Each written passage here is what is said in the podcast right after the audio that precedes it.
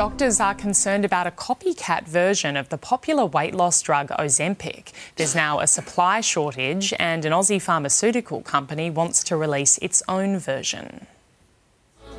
First, it went viral online. Now, Ozempic is almost impossible to find. Patients have seen phenomenal results, and, and I think that's driven demand. Sydney based Eucalyptus has created a copycat version expected to be in the hands of patients within weeks. We've engaged compounding pharmacies uh, who make all sorts of medication. It contains the same active ingredient and comes in a syringe, but it's not yet approved and has practitioners concerned. This one is compounded with sodium, and so it may dissolve differently, it may interact differently, or give people different. Uh, reactions or side effects. We've gone above and beyond engaging in independent experts to, to verify the, the quality. Last year, 175,000 Australians accessed Ozempic through the Pharmaceutical Benefits Scheme.